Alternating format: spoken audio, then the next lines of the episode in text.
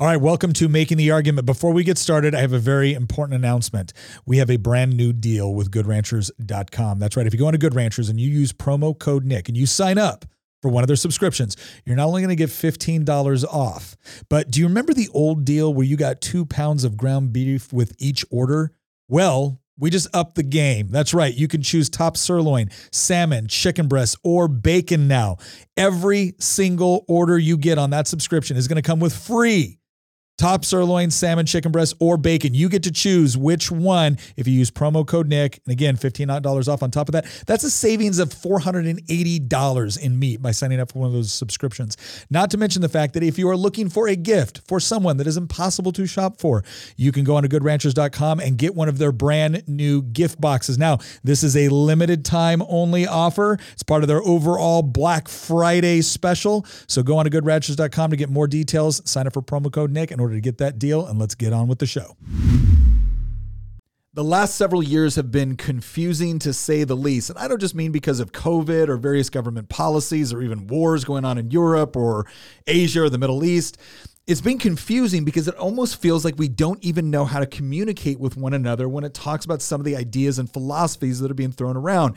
And every time we try to define it, whether it's wokeism or whether or not it's liberalism, nothing seems to quite describe what it is that we're currently experiencing. Well, today on this show, we're going to actually review some of the ideas, some of the attempts to actually explain and define what it is that we're experiencing in the West right now so that we can actually have a proper conversation about it. All of that and more coming up on this episode of Making the Argument. This is co producer Hamilton. Thank you for joining us. If you aren't already a member of our Volley chat, I hope you will go to the link in the description of this show, introduce yourself, let us know who you are and where you're from. We look forward to meeting you. I think by the end of this episode, you're going to have a really good grasp on all the craziness going on here in the United States. I look forward to joining you along this journey to learn more about the subject. And I am the other co producer, Sour Patch Lids. Happy to be joining you once again today. I personally am really excited for this conversation. When it went down with Bethany over the definition of woke, I messaged her and I said, I'm sorry this is happening to you, but this is a really important conversation we need to have because we need to know what we're up against. And with that said, stoked for today's conversation. Let's get into it. All right, Christian, take it away, man. This was this is your idea. You were adamant about this, so let's let's do it. All right. So, um, yes, this definitely was my idea. I was up until very late last night, kind of working out an outline that I, I think would would really help our audience understand what the heck is going on. Um, and believe it or not, I actually thought that the best way to start is with a paper that I ran into when I was writing one of my papers for grad school. Now I know the audience is probably thinking, well, Christian, what does that have to do with what the left is is doing today?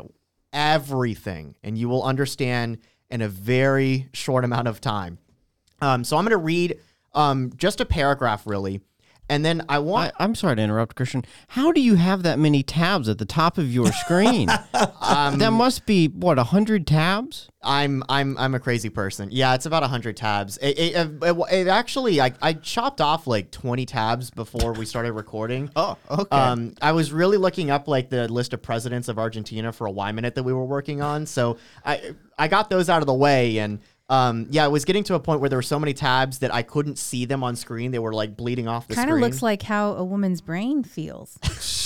Honestly. I, are, are you suggesting something, Tina? um, we always have all the tabs up? Yes. Yes, I am. But, all right, um, so what what is this paper and why is it relevant to okay. this discussion? Um, well, let me just read it. And okay. then I want everybody's reaction to something. I'm going to ask a question. Okay? okay? By the way, the audience, you are free to answer this too once I get to the end. Um, so so um, this paper, I'm at the very conclusion, by the way, says, I'm going to begin right here with the word I. I foreground my whiteness, my gender, and my class position inside the North American Academy, not as any kind of disclaimer, but as a recognition of my own accountability and the ways in which it is shaped without being fully determined by the situations I occupy.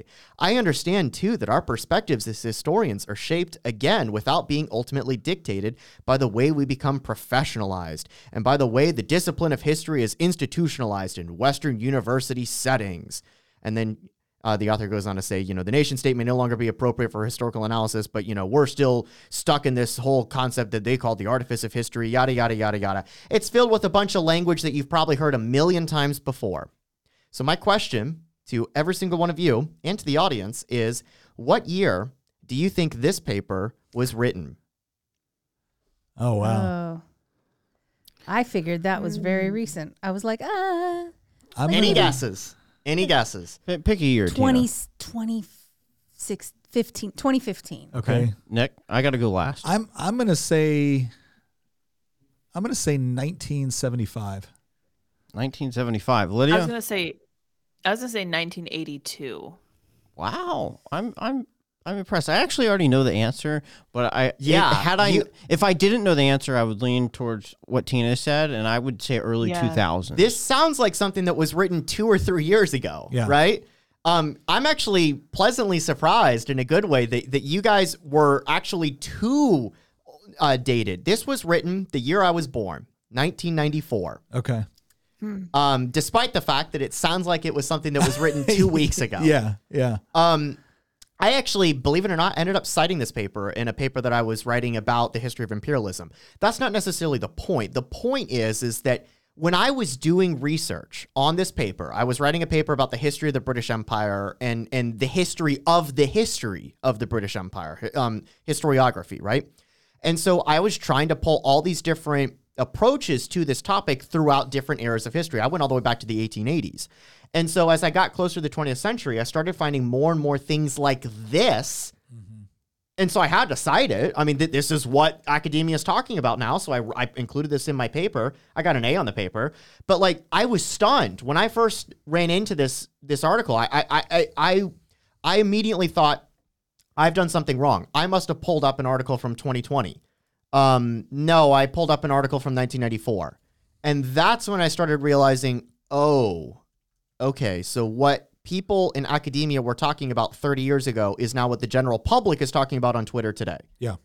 That really informed a lot. And that is basically going to be the emphasis of today's episode of how we've gotten to this point. Um, as this um, uh, political author, uh, Wesley Yang, um, he basically uh, um, took all of these different approaches together. What's happening within academia? What's happening within the financial sector? What's happening in Silicon Valley? What's happening in the federal government? What's happening in the media? He's taken all these different approaches and compiled them together into a grand unified theory of wokeness, is what I'm going to call it. And the approach that he takes, he even gives a term to describe it because he he argues in this essay that he wrote a few years ago that that the terminologies that have been used before don't necessarily hit the mark. And so what what's an example of a termino- terminology that doesn't hit the mark? Well, he he he mentions it in this essay, but but I mean, some of the the, the terms that we use is is you know social justice warrior, right, Right. or The far left, wokeness. progressivism. yeah, progressivism is a good a good So example. why are those- It used used to be liberalism. Uh, I mean, e- even though that was never a, a really good description of of what they're doing, because when when we you, a lot of times you'll see people talk about classical liberalism, and classical liberalism is not like the Democratic Party in the United States or the Labor Party in Great Britain or Canada. It's that's not what it is. Classical liberalism is is essentially what we think of when we we talk about certain concepts of Western civilization. Now, let me caveat this with the understanding that we all know we nobody has ever lived up to the actual ideals, you know, uh, of of quote Western liberalism, but concepts such as equality before the law or that human beings have inherent worth and value, um, that that uh, conquest ethic is bad. You shouldn't just invade someone because you can. You shouldn't steal from somebody because you, you can, because you have the power to do so. Um, the the idea of um, you know objective morality, the idea of objective truth, um, and and please keep in mind when when I say that these are elements of classical liberalism, that doesn't mean that they haven't been experienced by you know other civilizations without time. It's it's more of like a a um, kind of a, a system or, or a process of thought. So logic, rationality, the laws of logic, um, the scientific method. These these are all elements of classical liberalism. Uh, representative government, right? Um, property rights. property rights. The- These are all these can all fit within kind of the larger umbrella of classical liberalism, and that is informed a, a lot of countries, and, and specifically a lot of your your Western republics, democracies, and, and things like that. It certainly was heavily influential within the creation of the United States. That doesn't mean that other things weren't also influential as well. But if you look through the Declaration of Independence, which is essentially like our statement of beliefs on, you know, what we believe about individuals, what we believe about the role of government, what we believe, you know, the grievances with respect to um, the, the current government of Great Britain at the time, um, all of that is rooted in, in in those ideas. And when you when you look at um, progressivism or liberalism, or you look at um, certain policy objectives, obviously there's disagreements within that that larger structure. There's disagreements with respect to what's the best policy to achieve, for instance, you know, greater uh, wealth distribution or economic mobility or voting rights, right? There, there's all arguments. But what was interesting is certain elements like freedom of speech or property rights or um, suffrage or things like that those things were, were kind of considered on some level to be positive ends and then it was just a question of okay sh- who should it extend to? And as as time went on we expanded those we expanded those different ideas and concepts. So initially it was who gets to vote? All right well landed gentry get to vote. Okay well now it's the people that are actually going to fight in the wars get to vote. Like okay if you own property the, the tech you're going to get to vote. And to eventually we got to universal suffrage. Um you you look at you look at similar concepts with respect to to property rights who is allowed to own things. And, and there's been an, an ever-growing expansion and, and including people within that process over time. So there was always arguments about who should apply to to what level what are certain restrictions that we should have on certain freedoms versus responsibilities. But the overall foundation or structure has been fairly consistent over time. So that if you were going to make an argument to do something or not to do something you usually had to fit it within that understanding of classical liberalism. The moment you departed from that, we, we were talking about something that was very different from kind of, you know, the, the philosophical ocean we were all swimming in. And now what we're seeing is, I, I think, a, a very significant departure from that. We're, we're talking about something that doesn't want to exist within that superstructure, within that structure. It's something that wants to supplant that and replace it with something else. Absolutely. You and mean it doesn't want to coexist? No, it, No, it it does wants to co-opt, not Yeah. coexist. And and Yang gets to that. The reason I'm bringing this up is because so I read this paper, right? And I was stunned that it was written 30 years ago. And that led me to think how did we get to this point? Because that that lit a, a light in my head where I realized Oh, okay. That's where people on Twitter are getting their terminology and language that they're from. That's how you see so many people parroting that that paragraph that I read. How many times have you heard somebody online say something almost identical to that, mm-hmm. using the same buzzword terminologies, phraseology, all that stuff, oppression, occupy spaces, decolonization, all that nonsense, right? Where did that come from? What is the driving force behind it? Why is it does it even exist in the first place? So Yang answers a lot of these questions in this essay that he wrote titled Welcome to the Year Zero. He wrote this in 2021. He's provided repeated updates since then, and he's talked about this over and over again. So, um, uh, here's what Yang has to say. I actually read this, um, uh, um, th- this essay after I ran into this paper, and I'm I'm glad that now I can actually you know bring it up on on this show because I think that some of the stuff that he says here is just in, in- incredible. Um, he goes on to say.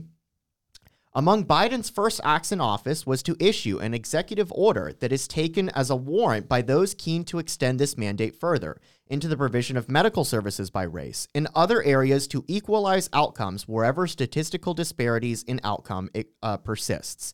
Those disparities are henceforth to be understood as the product of a foundational, pervasive, transhistorical, and unyielding racism that can only be dodged through the overt distribution of opportunity and reward by race in pursuit of equity, which has displaced mere equality as the aim of racial activism.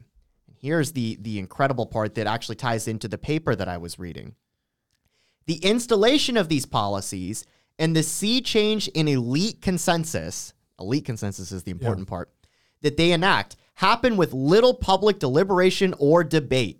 Instead, we saw the policing of contrary views out of circulation, first by administrative authorities at universities, and later through broader campaigns to stigmatize the common moral institutions of a supermajority of the American public. What were once held to be colorblind ideals of impartial treatment on the basis of individual attributes have been reclassified as a form of white supremacy on the pyramid of white supremacy, presented as dogma in the now pervasive diversity, equity, and inclusion training sessions. Yeah. So what's I think what's important to understand here, and, and the reason why there's so much confusion, because we we talked about this before, like the term of racism. Racism used to mean one thing within the kind of the Western liberal tradition. And it was the idea that you believed in the superiority of a particular race or the inferiority of another race because of the race.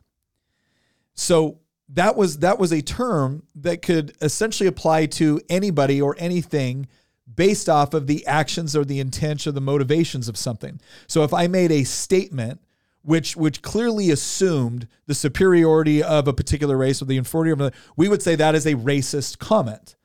Right? If if if you then went on to to try to implement policy, we would call that racist policy this idea that no, no, no, it, it only applies if you have some sort of power structure behind you in order to back it up. Change the way that we think about the definition of racism a way that, from from a again a a classical liberal tradition, doesn't make any sense. But if you view the world within this this concept of power structures and that everything has been developed in order to, if if the most fundamental part of reality is power structures, in the sense that whoever's dominant at the time creates other structures of thought or education or economics or politics or social conventions, right? Whatever dominant force has created these, they have done it exclusively to benefit them at the expense of everybody else. If you accept that as, as the foundation of your worldview, that, that that's what best explains reality, it actually makes it impossible on, on some level for you to come in and be like, well, wait a second, logically, that doesn't make sense. Well, of course, you'd use logic. That's been designed by the dominant power structure in order to benefit you at the expense of everybody else. Well, well, no, I'm, I'm just trying to use, you know, scientific methodology in order to make observations about the observable universe to to say that this might have a, a, cause and effect relationship. Oh, well, of course you would rely on the scientific method uh, because that's a power structure that's so you, you see what we're talking about here whenever we whenever we try to use some sort of tool or implement to be able to separate fact from fiction or to be able to determine whether or not something is causal, right? This action led to this action. Whenever it butts up against whatever the desired outcome is of this other ideology, in, instead of saying, well, no, no, I'm going to come up with a, a counter analysis to your, it's like, no, no, no, you're not allowed to use that system anymore because that's representative white supremacy because these these systems or processes, according to them, rose in prominence and became authoritative because white people insisted that it be so. And and what's so what what is such a major departure from that is what it means is that if I'm going to go and I'm going to try to criticize the, the and I don't mean criticize in a in a negative I just mean you know criticism in the academic sense. If I'm going to say, okay, well, I, I want to analyze the policies that you're putting in place in order to achieve something, they get to come back and say, well, by what method are you going to analyze it? Well, I'm going to use logic and the scientific method and rational thought. And, oh, no, you can't use any of those. Well, I'm going to have a moral objection to Oh, your okay, well, then- policies. then oh, uh, well, your morality was influenced by. Uh, Yeah, and, and and then it's okay. Well, what am I allowed to use? You can't because you're a white oppressor. Like it, it's impossible for you to, to properly understand. Now here here's the here's the crazy part about this, and this is the part you need to stick with me on. All right, just for a minute. There is an element of truth in part of what they're saying, and that's perspective and institutions and experience. All of these things do affect the way that you view things. The question is is there anything that's objective that we can that we can all look at that regardless of our experience, regardless of our, you know, a, culture that we are raised in, is there anything that we can look at and say this is a safe mechanism whereby regardless of where you're from, regardless of who your parents were, regardless of what language you speak, there's something here that we can actually utilize in order to arrive at a at a conclusion about reality, about what happened. And and the weirdest part of all of this is there I don't even know what their answer would be at this point. Except to say that if you fall within the oppressor class, the answer is probably no. You you can't. There's no tool you can utilize. All you can do is review, listen, attempt to understand, and probably most importantly, obey what the oppressed classes tell you is necessary in order to gain some facsimile of redemption. Right? You're you're never going to not be guilty. It, it, if if but if you're willing to accept their interpretations, their narratives, and perhaps most importantly, their policy positions, you can, on some small level, receive some sort of redemption for past actions and the system which you occupy that benefits you unjustly. That, I mean, that is a major departure from anything. I wouldn't even say Western civilization. That's a major departure in, in, in I would say, most modern civilizations are built upon. Because what you're telling me is there's no escape. There's just obedience. I think it's interesting Yeah. to point this out and call it Western because there is to say that this is a, a, a Western Western concept that, you know, oh, let's take genders for example. That's a it's oh, it's a Western idea that men are men and women are women, you know, male and female or what. But you go to the you know, you go to other countries and I mean, even some of the most remote countries get it and they know they know the difference. It's it's interesting. Well, I, again, I think A lot of those countries were previously colonized by Western nations. Oh, so that that, that'll be the, it. that'll be the that'll that, be the that- argument. that's, that's the answer that you're given whenever you bring that up. Lydia, you wanted to say something? Yeah, so this was really interesting to me because I, as I've been paying attention to this, I've seen a lot of parallels between this and a religion. And one of the things that I noticed was that there is original sin. And originally I thought that it was some form of whiteness, but to me it sounds like it's something much deeper. What do you guys think about that? Because to me this just kind of seems like you're setting the stage so that you'll always win, right? So it's a little bit like it's always sunny in Philadelphia. I'm playing both sides so I always come out on top, right? They're they're constantly making it so that they will always be in the right and they can't be falsified in any way. And because they eschew ide- ideas like logic, um, it makes it really, really difficult to argue with them, which is part of the reason it's hard to define these terms. So, what do you guys think about the religious parallel? Do you think there's anything to that? I think that's an excellent question, Lydia, and and I think that that Yang kind of gets to the heart of that in his essay. Um, I, th- th- there's a few more paragraphs of this that I want to read, and again, guys, feel free to to interject whenever you want, because I think that as we get further, I haven't even gotten to, to the terminology that he uses yet to describe this entire process that's taking place. There's a word that he uses for, for this entire process that, that that he thinks is necessary in order to identify what's going on because a lot of the terms that have been used before only refer to a subsegment of the larger problem. And so he goes on to say in this essay, it took a decade or so for the theory of colorblind racism to move from academia to corporate America, and another half decade for it to be explicitly endorsed by the federal government. It amounts to a quiet overturning of the post 1964 racial consensus.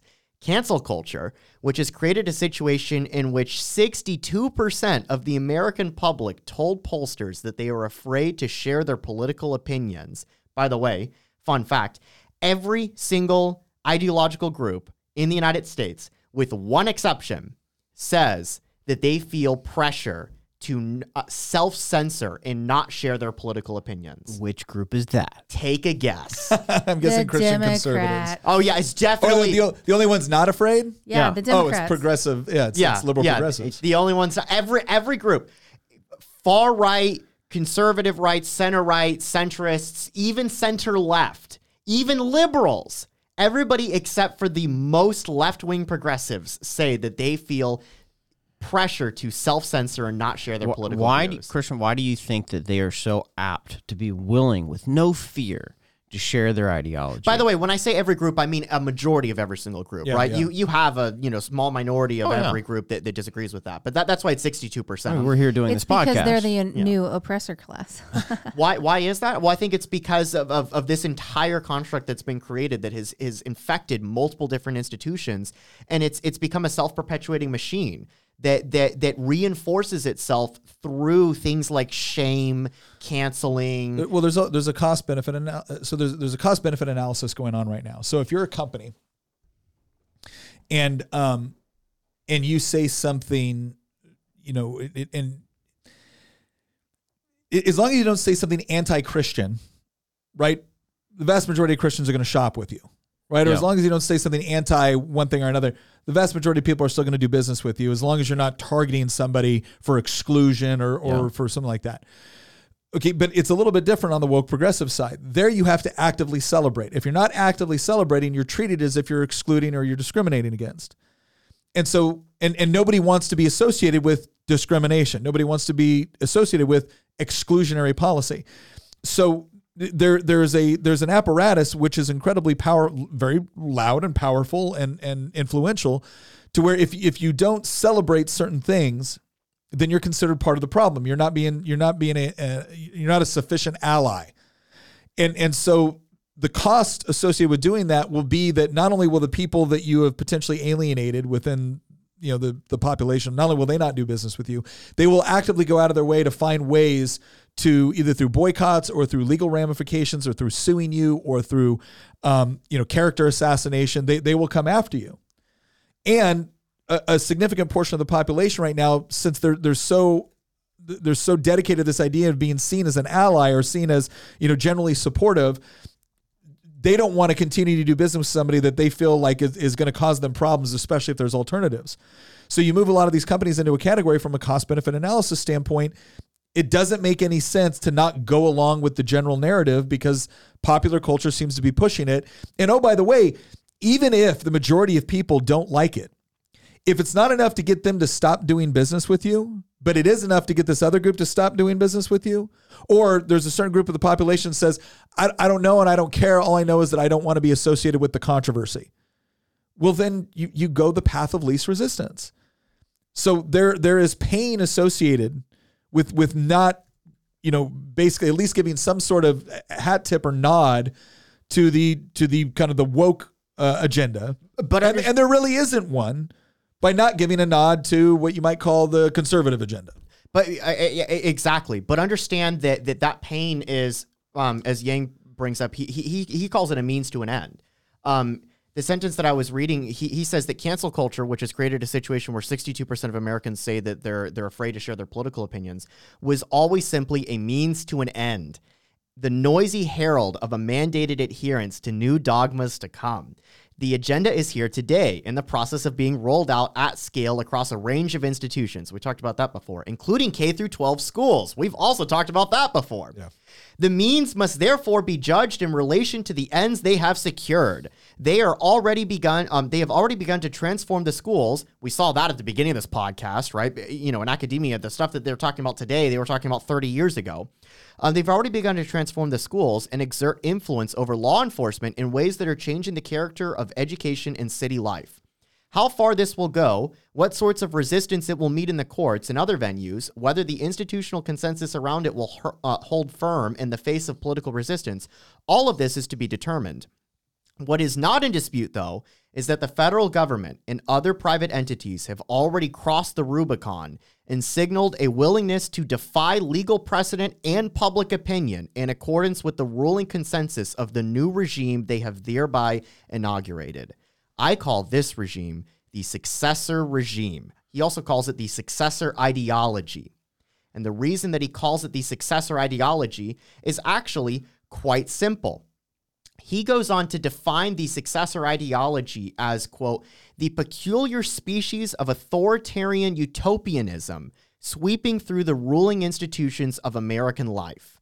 Um, and the reason that he uses this phrase, and then I'd, I'd love to get some feedback from people, the reason that he uses this phrase, successor ideology, is because he says that other names that are used for this doctrine tend to express either adherence, social justice, critical studies, or hostility, such as cultural Marxism and political correctness, to refer to one, one of its many constituent parts, right? So anti-racism, post-structuralism, deconstruction, um, deconstructionism, post-colonialism, gender theory, these are all aspects of a broader whole. They're not the entire thing in of itself. Um, so, so then he says that these are all constituent parts of an ideology that is more than the sum of its parts. He goes on to conclude that successor ideology is simply a placeholder term that performs a necessary function. Well, and, and so we we talked about this a little bit. Like my problem with successor ideologies, I don't think it tells us a whole lot about what the movement actually means, except that it wants to supplant the current one. And, and again, we're, we're not talking about supplanting things as in we had a Republican administration and then a Democrat administration, right? For most of, for, for at least a significant part of human history, you might have had these peaceful transitions of power, but they were all within a particular structure. We kind of knew the rules of the game.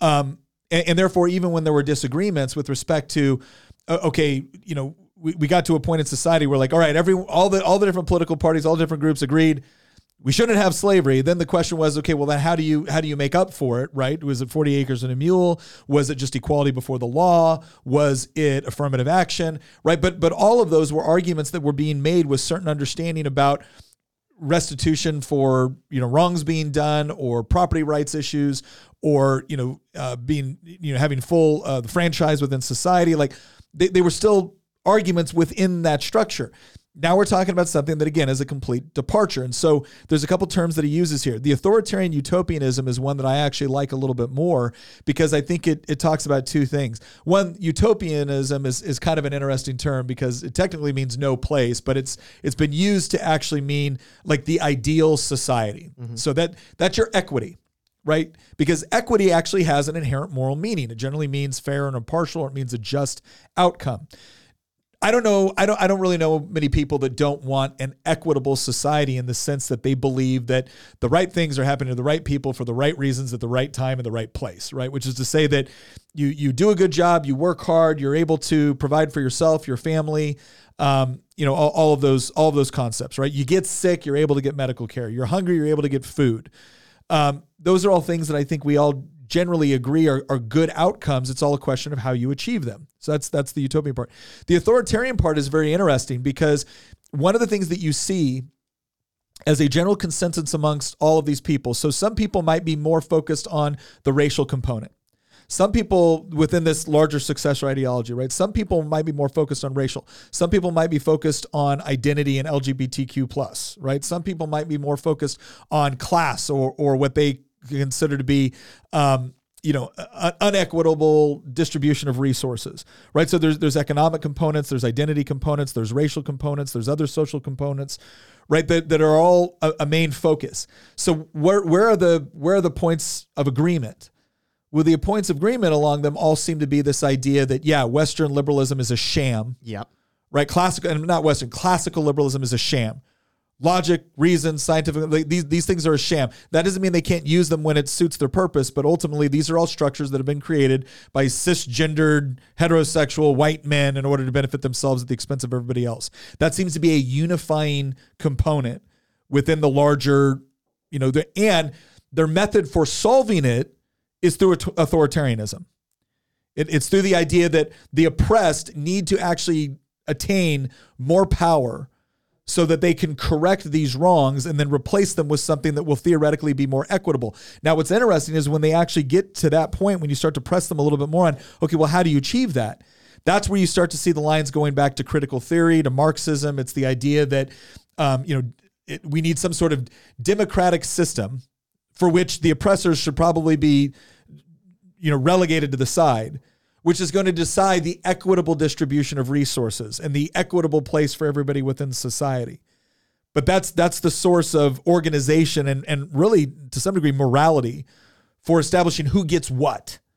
Right, for achieving what equity looks like. It's not that they're saying, oh, well, we should each have greater freedom and individual liberty in order to pursue our, our, our goals and our end states and to own property. And, you know, some people are going to be doing better than other people, not because of racism or sexism, but because of choices or, or preferences. No, no, no. That doesn't work. And then the successor component. So the utopianism, and here's the objective the authoritarianism, like, no, we're, we're going to seize the means of power in order to achieve this. We're going to use force in order to ensure more equitable distribution and re education of people that don't understand that they've you know either in, internalized white supremacy or systemic racism they don't understand that that's that's the ocean they're swimming in so we have to re-educate them and we're going to use authority and power to do it because that's just how it works. And then the successor part is and we're going to replace by by the process of doing those things we're going to replace the current system. That needs to be thrown out. It is immoral at its foundation because it was developed by heterosexual cisgendered white men in order to benefit themselves and everybody else. And so there's no redeeming it. There's no redeeming it. It has to be replaced. So when i when i hear those those three things in in I feel like it gives it paints a better picture of they, they want a, a particular utopian that they've described in various ways. They want to use authority and power in order to achieve it, mm-hmm. right? And and that's coercive power. Keep in mind, there's a difference between we're just going to use the power of coercive power to achieve it, and when and at the end they will have you know succeeded in completely replacing the current structure with this new one, whatever that might look like. I've got two um somewhat concise definitions of, of what successor ideology is that I'd love to run by you all and, and get some sort of feedback. This is actually kind of the end of the of the essay that Yang wrote, um, where he says tying together an unwieldy and often contradictory assortment of claims is the underlying doctrine that of successor ideology, right?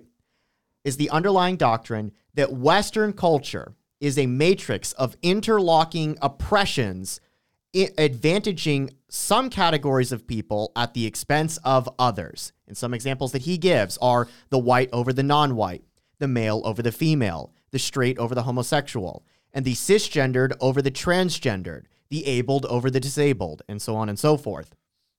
And it's not just that, it's also including the belief that nothing short of total dismantling, decolonization, or abolition, these are also phrases that you've probably heard people on the left use, especially decolonization, right? It makes them sound intellectual when they say that. Um, I, I, I think I actually have my own thesis on that. That yeah. like the reason they use certain phrases the way that they do is because it basically appeals to other people that are supposedly well educated. Let's get into that um, later. I want to talk about that. And, so, and the belief that nothing short of a total act of quote unquote dismantling, decolonizing, or abolition of the various institutions that enact ongoing structural violence will suffice. That's another phrase that you've probably heard structural violence. Yeah. Um, they love to use to word. Uh, um, they, they, love the word violence. Um, I, I think maybe that's a bit of a Freudian slip, but um, and then he concludes with this: Although this language is hyperbolic and untethered from reality, it serves as a rallying call and statement of common purpose for the faction of those who speak it. The members of the activist class who work in the donor funded nonprofit activist sector. Um, basically, what he's trying to get at here is that there is this term. He, he calls it successor ideology. He admits that, that it actually has no no um, term. There, there is no grand unifying term that anybody agrees on. That not even the left themselves yeah. agree on to describe these things. I and think by design. I think yeah. that is by design. That is absolutely by design, and we could get into that later. But but he has this this term that he uses called successor ideology that he admits is just simply a placeholder term to describe all of these interlocking efforts that we have talked about on this podcast before, right? We, we, have talked about many different things. We've talked about the race hustlers. We've talked about the transgender movement. We've talked about gender ideology. We've talked about intersectionality and third wave feminism and all these different things. They seem like they're separate. And they also seem like they've all become crazy in the last three years. What he's trying to argue is, is that it's all actually really one, manifesting itself in many different aspects. And those different aspects are what we call these different individual groups, right? You know, the anti-racism stuff, the the the the, the trans stuff, the gender stuff, the the ESG stuff, and and what what they're trying to achieve is is a common goal, but they're all going about it in different ways, right? So the analogy that I I was using with Hamilton when I was talking to him about this and I pitched this idea for this episode was that they're um you know let, let, let's say that you're you're you know running an army right? And you're assigning different units to different objectives in order to achieve a common goal right? So you know the infantry is not going to be shooting at planes in the sky. That's not what they're good at right?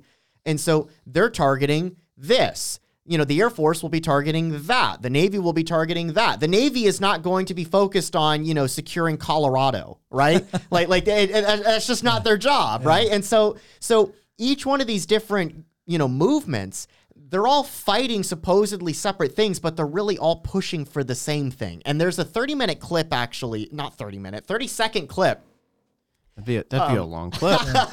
There's this 30 second clip where where where Yang really summarizes this in even shorter um, you know, in, in an even shorter context than what I said earlier. And so if there's anything that the audience really wants to get away from in this episode, if they want to understand what is going on, and they want to ever use this term in their own discussions with people, this is probably a good way to go about doing that.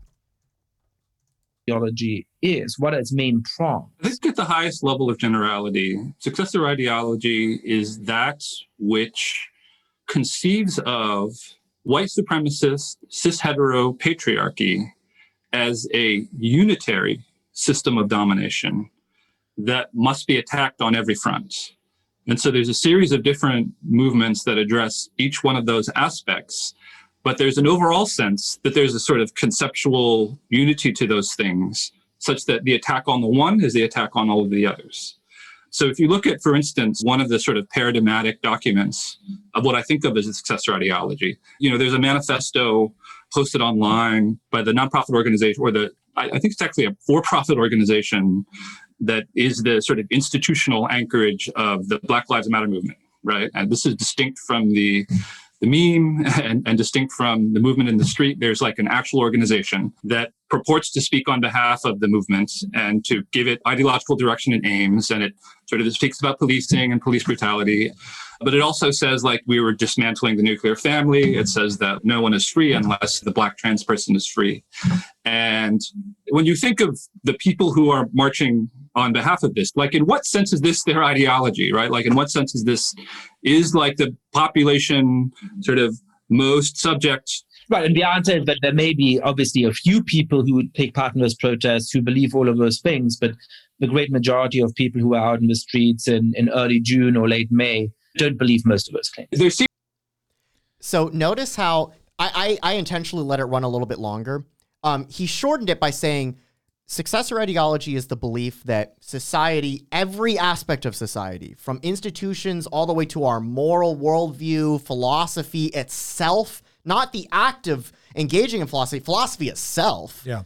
Um, everything from our governing institutions, our social institutions, private institutions, cultural worldviews, philosophy, morality, even physics, ev- everything you can think of has been created and informed and built by cisgender heterosexual white males for the benefit of cisgender heterosexual white males. And in order to achieve and in and not only that, but those structures, those institutions have had a negative impact on everybody that is not a hetero or cisgender heterosexual white male. And so in order to achieve a more equitable society, we must tear down every single one of those institutions.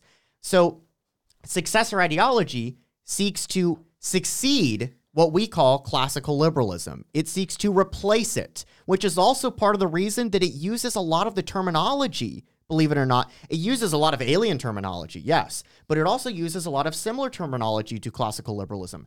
Notice how they use phrases like reproductive rights mm-hmm.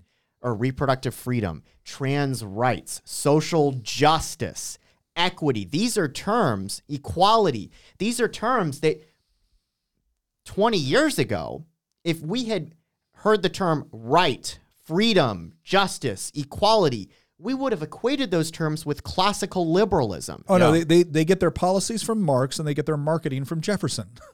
I mean, it, it's it's it's crazy. They they understand that you can't if you're going to come in here and you're going to come into the United States right now at a time that, that comparatively speaking has has more freedom, more prosperity, more security than almost any other point in, in human history, right? More opportunity, regardless of who you are, who your parents are, than almost any other point in human history. You're not going to come in and win the argument with we need to seize the means of production right? The proletariat needs to come over here and we need to we need to kill these people and take their stuff and better redistribute. You're probably not going to win with that. But if you can couch it in the language that the society is generally bought, brought up buying into, and you can convince them that the actual manifestation of rights and liberty and freedom and equality and justice is your ideology and your policies and your process, then you can subvert it and and and it's amazing because I, I also think there there is a there's very much an atheistic component to this.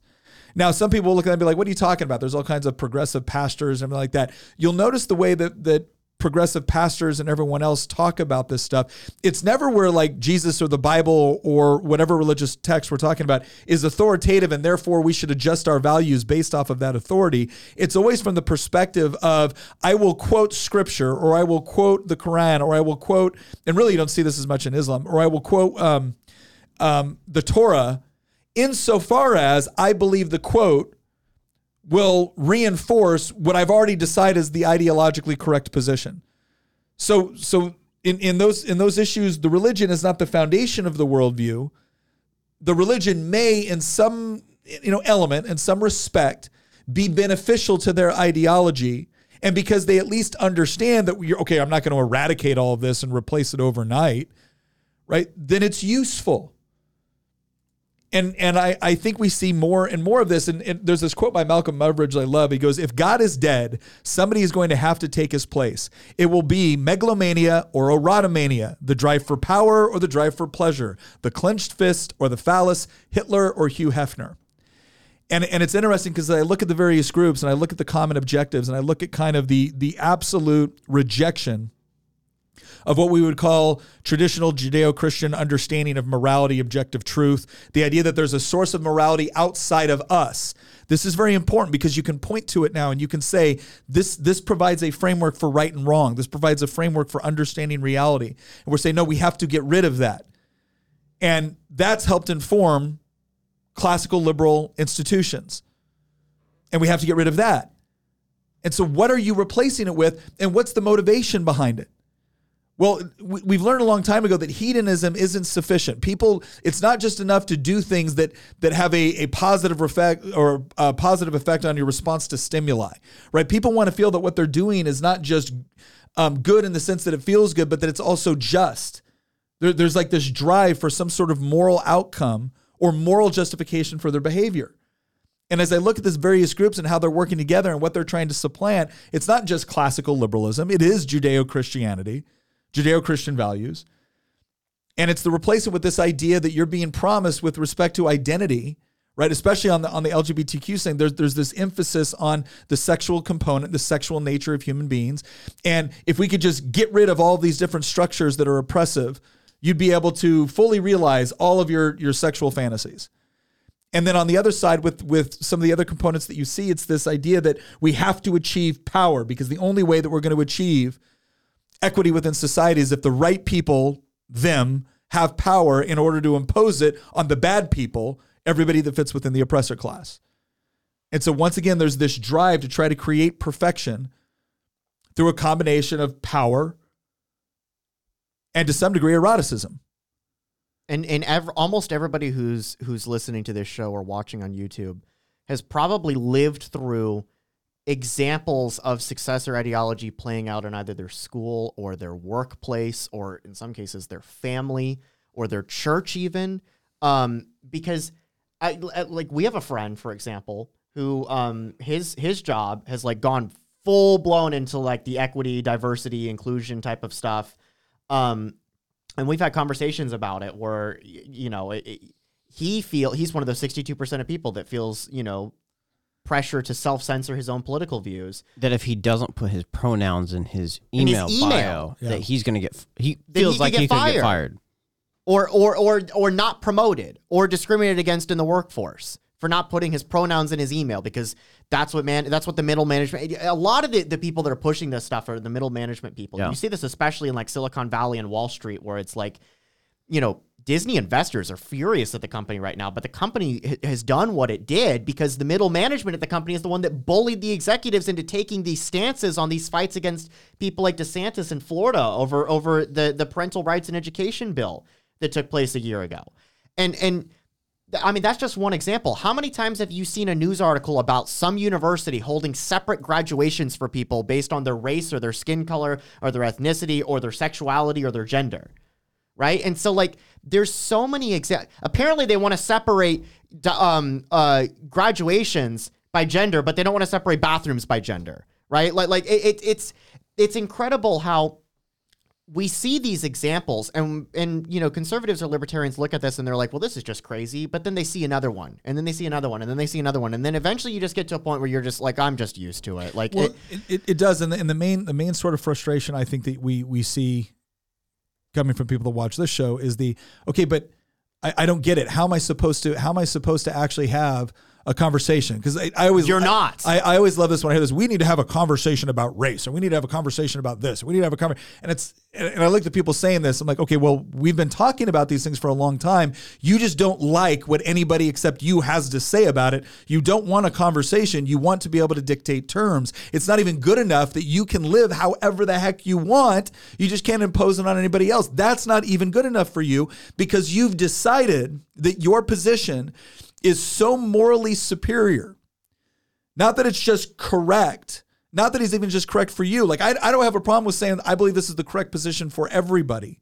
The difference is, is that I moderate that position. There's a lot of things that I will say, I think this is the correct position. I don't care who you are. I think this is just how the world works.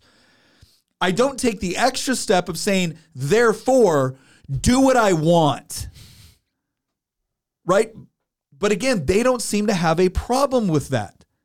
Because after all, if this is for your own good, then them not imposing it through the various power structures that they can take control of is doing a disservice to you. It's doing a disservice to justice in general. But to the point of, okay, well, how do you look back at someone and say, okay, well, wait a second, don't you understand that the mechanisms that you're trying to use, like even if I agree with you uh, on some element with respect to um, the racial history of the United States, even if I agree that there needs to be some, there needs to be education and there needs to be restitution and there needs to be different mechanisms that we put in place to ensure those things never happen again. Even if I agree with you on some elements there, the mechanism you're trying to use, I don't trust because I've seen how it's been used in history and, and sold to people under these utopian concepts only to then oppress, denigrate, and murder people. And the response is is like, well, no, it'll be different this time, or no, you're viewing that through the through the lens of your oppressor status. Well, th- this is what is so dangerous about this.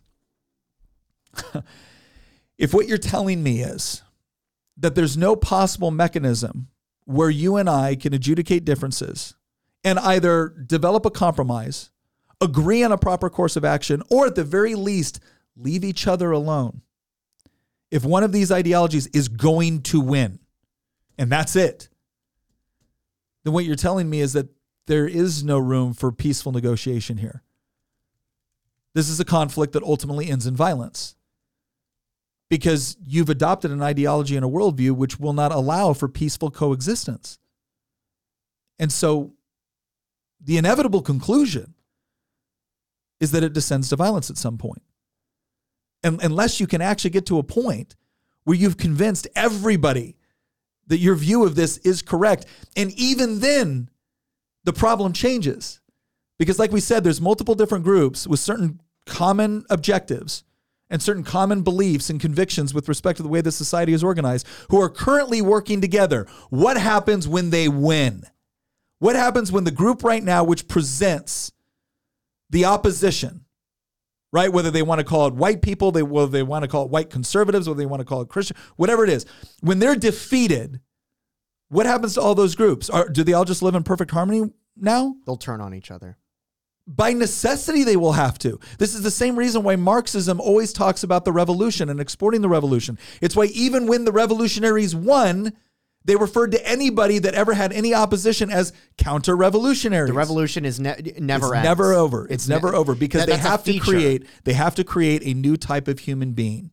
And if you're not willing to be created in their image, you will be destroyed on their altars. What I find so fascinating about this entire worldview, which is a- an inherently postmodernist Marxist worldview, um, and and by, by the way, two things. First off, we use the word woke to describe it. We talked about this in our last podcast, but as I told Hamilton before we recorded today, woke traditionally was a verb. It was not the end state. You became woke. Woke was an act of being. And so we ended up taking the the verb and then and then applied it to the ideology. Whereas you became woke, right? You came to this conclusion that society was built around power structures that benefited only white, you know, straight heterosexual cisgender men, right? And and, and so the act of realizing that was you be you you you woke up to that fact. That's where that term comes from, the whole woke wokeism. Um and and so but what I find so fascinating about that is why is why is your lived experience more valuable than mine? Ser- seriously, if, if nothing, if we can agree on no common ground through which we can achieve the truth, and everything is just relational, and everything is just based on experience, and your your entire worldview is that I have benefited from before I was even conceived mm-hmm. around an entire society that has been built by power structures that have intentionally been built to benefit me, right? That's your worldview. And what, what do you have to back it up? You don't have any evidence to back it up. You have experience, right? You have narrative mm-hmm. to back it up. So why is your narrative more valuable than my narrative? Well, and that and that's something. This is one of the things that I've always been a little bit. That's why I- that is why it will end in violence, Nick. Yeah, no, you're, you're right Because, because, eventually, the people that are told they're oppressors over and over and over again will be like, "I'll show you how much of an oppressor I really can be." That's how it will end.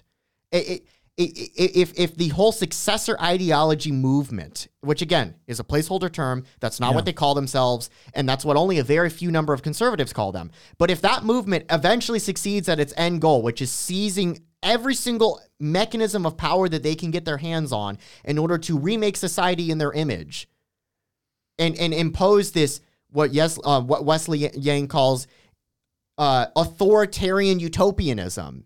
If they get to that point, there will be a pushback, and if that pushback is not allowed to happen peacefully, it will happen violently eventually. And that is not a threat; that is a prediction of what will end up taking place.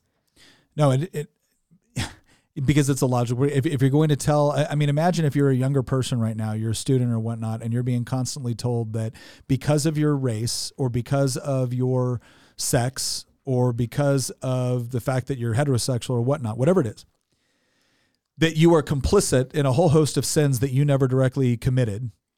And the reason why you're complicit is because you have theoretically benefited from the structures that were put in place that did those things. And there's really no getting around it. There's really no ultimate redemption. Everything is a good first step, right? You can give them everything they want tomorrow. They'll come back to later and say that was a good first step, but here's all the things that we want now. And if you don't do it, you're, you're just as bad as if you had done nothing. At some point, people are going to decide, I don't want to play this game anymore because again, the cost benefit analysis doesn't weigh up. You've told me that all morality is objective. You've told me that this is all about self actualization. You've told me this is all about identity. And then you've told me that this is my identity and I can never be forgiven for things I never did. Okay, great. You want to play that game? Let's play. And you're going to find that you're going to raise a generation of people that have actually become the very thing that you said that they were, and you created it. The left is going to create a generation of Andrew Tates. No, no, it's hmm. not. It's going to create a generation of something so much worse. Andrew Tate says things a lot of times that I don't disagree with, and he says other things that I totally agree with. But Andrew Tate actually looks at this from a perspective as there is such a thing as objective morality. We may not agree on what that is, that is, but he actually acknowledges that there is something that there is right and wrong. We may not agree on all the Oh, things that are right or wrong. you think it's going to get worse than They're that? going to create something that is so much worse. They're going to create the very thing that they claim all of us are right now. They're, they're going to create the very people that are like, fine, it's all about oppressor or oppressed. Well, here's one thing I know I don't want to be oppressed. And if my only other option is oppressor, then great, this is the world you want to live in. Let's work. Then I'm going to double down. Because again, if there's no redemption, if there, if there's Yeah. no if there's no actual solution at the end where we get to peacefully coexist, and I'm not constantly in trouble for things I never did, well, if this is the world we live in, well, then I, I guess I better live it to the fullest. And that's dangerous because at that point, you've essentially told them th- this is this is one of the things that I, I think is so impactful and incredible. It, it, it's let me say this again. It's incredibly impactful when you properly understand it that one of the most important messages of Christianity is the whole idea of redemption. It's also the idea that, yes, there is such a thing as sin. And yes, you can never be the ideal. You can't. You needed somebody to save you. And they did. And now, out of a sense of gratitude for that, you work to be the very, very best that you possibly can be. But within that paradigm, you also understand that everybody else around you is also flawed, that they're also dealing with their own specific demons. And so, at the same time that you are, are pushing to try to be best, to try to live up to that perfect standard, which you know you can't achieve, you also have an element of grace and mercy for the people around you that are on a different journey, but hopefully to the same location.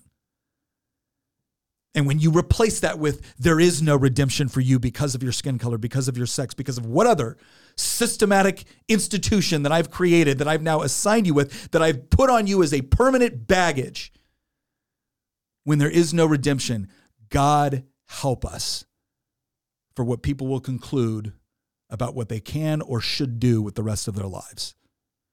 Because it ends up being very, very self destruction in the best case scenario. And for those that feel absolutely dedicated to making sure that everyone else feels their pain as well, that's how you get things like the Holocaust. That's how you get things like Stalinist Russia. That's how you get things like horribly authoritarian regimes that don't seem to have any limit to the amount of atrocities that they can inflict on other people. Because after all, this is just the way it is.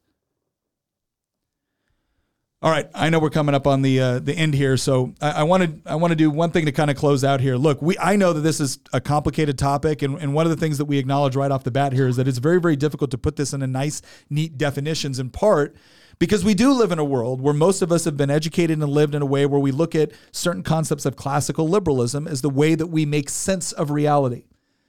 And I don't accept this idea that these were all established by white. These were not established by white dudes. Let's just get that real quick. The whole idea is that the laws of logic, these are conclusions that people have come to at different spaces and times all over the world throughout history because it did the best job of explaining experience.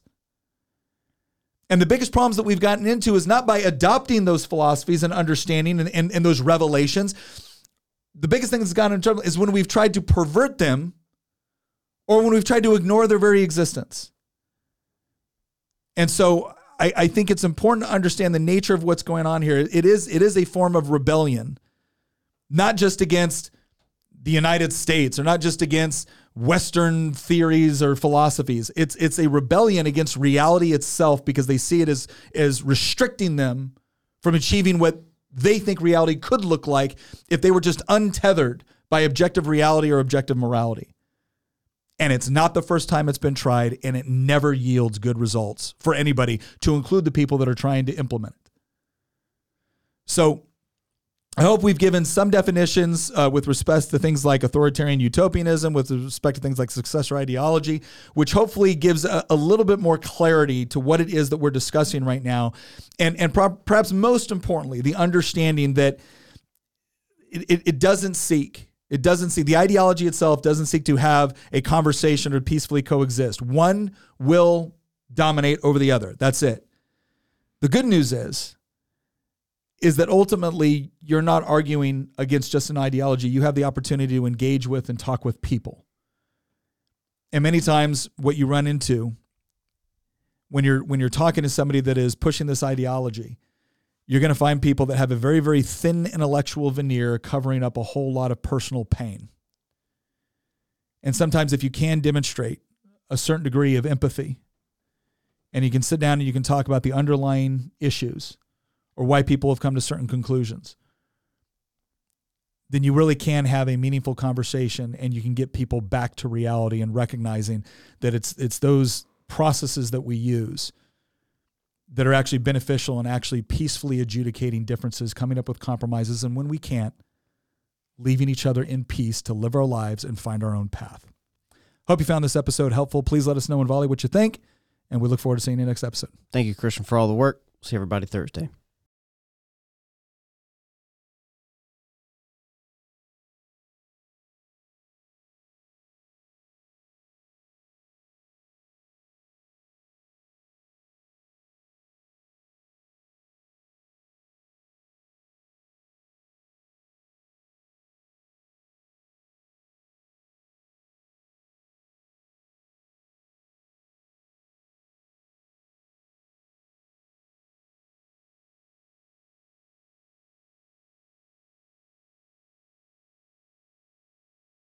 Real quick, real quick.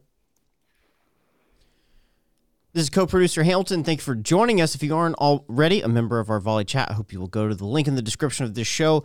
Introduce yourself, let us know who you are and where you're from. We look forward to meeting you. I think by the end of this episode, you're going to have a really good grasp on all the craziness going on here in the United States. I look forward to joining you along this journey to learn more about the subject. Once again, thank you very much for listening. If you want to support the show, again, one of the best ways you can do it is by heading over to goodranchers.com with promo code Nick. You're going to get $15 off. You sign up for one of those subscriptions and you're going to get up to $480 of free meat with that subscription. You get to pick top sirloin, salmon, chicken breast, bacon. It is all up to you. Plus, if you're looking for gifts to get for the people that are impossible to shop for, goodranchers.com also has gift boxes. You need to act quick. This is part of their overall Black Friday special special. So head on over to goodranchers.com, use promo code Nick, and once again, thank you for listening.